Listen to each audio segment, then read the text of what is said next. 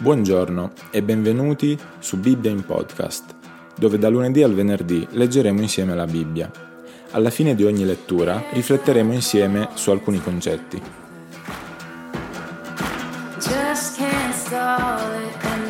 Seconda Corinzi, capitolo 3. Cominciamo forse di nuovo a raccomandare noi stessi? O abbiamo bisogno, come alcuni, di lettere di raccomandazione presso di voi o da voi? La nostra lettera siete voi, scritta nei nostri cuori, conosciuta e letta da tutti gli uomini. È noto che voi siete una lettera di Cristo, scritta mediante il nostro servizio, scritta ma non con inchiostro, ma con lo spirito del Dio vivente, non su tavole di pietra, ma su tavole che sono cuori di carne. Una simile fiducia noi l'abbiamo per mezzo di Cristo presso Dio non già che siamo da noi stessi capaci di pensare qualcosa come se venisse da noi, ma la nostra capacità viene da Dio. Egli ci ha resi idonei a essere ministri di un nuovo patto, non di lettera, ma di spirito, perché la lettera uccide, ma lo spirito vivifica. Ora se il ministero della morte, scolpito in lettere su pietre, fu glorioso, al punto che i figli di Israele non potevano fissare lo sguardo sul volto di Mosè a motivo della gloria, che pur svaniva, del volto di lui. Quanto più sarà glorioso il ministero dello Spirito? Se infatti il ministero della condanna fu glorioso, molto più abbonda in gloria il ministero della giustizia. Anzi, quello che nel primo fu reso glorioso, non fu reso veramente glorioso quando lo si confronti con la gloria tanto superiore del secondo. Infatti, se ciò che era transitorio fu circondato di gloria, molto più grande è la gloria di ciò che è duraturo. Avendo dunque una tale speranza, ci comportiamo con molta franchezza e non facciamo come Mosè, che si metteva un velo sul volto perché i figli di Israele non fissassero lo sguardo sulla fine di ciò che era transitorio, ma le loro menti furono rese ottuse.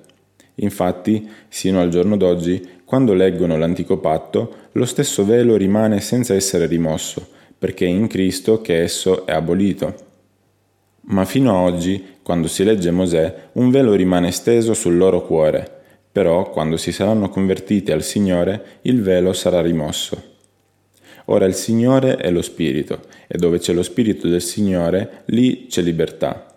E noi tutti, a viso scoperto, contemplando come in uno specchio la gloria del Signore, siamo trasformati nella sua stessa immagine, di gloria in gloria, secondo l'azione del Signore, che è lo Spirito.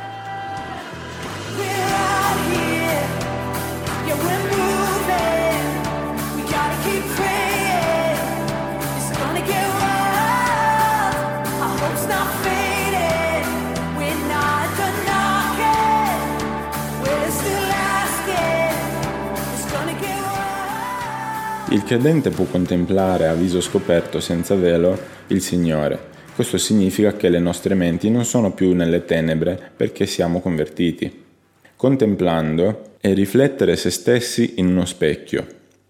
Quindi quando ci specchiamo nella gloria del Signore siamo trasformati nella sua stessa immagine.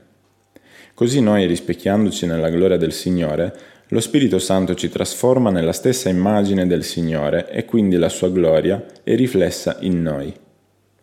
Non siamo noi che ci trasformiamo all'immagine di Cristo, ma è lo Spirito Santo che ci trasforma. Noi dobbiamo permettergli di farlo. La trasformazione che avviene nell'essere interiore di una persona influisce su tutto il suo modo di pensare, di parlare e di agire le conseguenze esterne diventano immediatamente evidenti e via via più esplicite. Trasformati dunque si riferisce alla santificazione continua, progressiva e graduale dei credenti.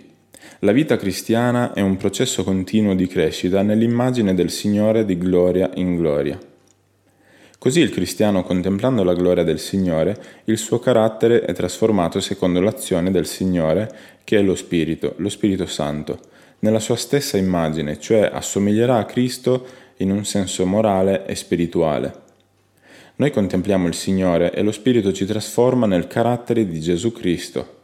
Pertanto, se vogliamo essere trasformati di gloria in gloria, dobbiamo contemplare ogni giorno Cristo così come ci è stato rivelato nella Bibbia. Non ci sono altri mezzi.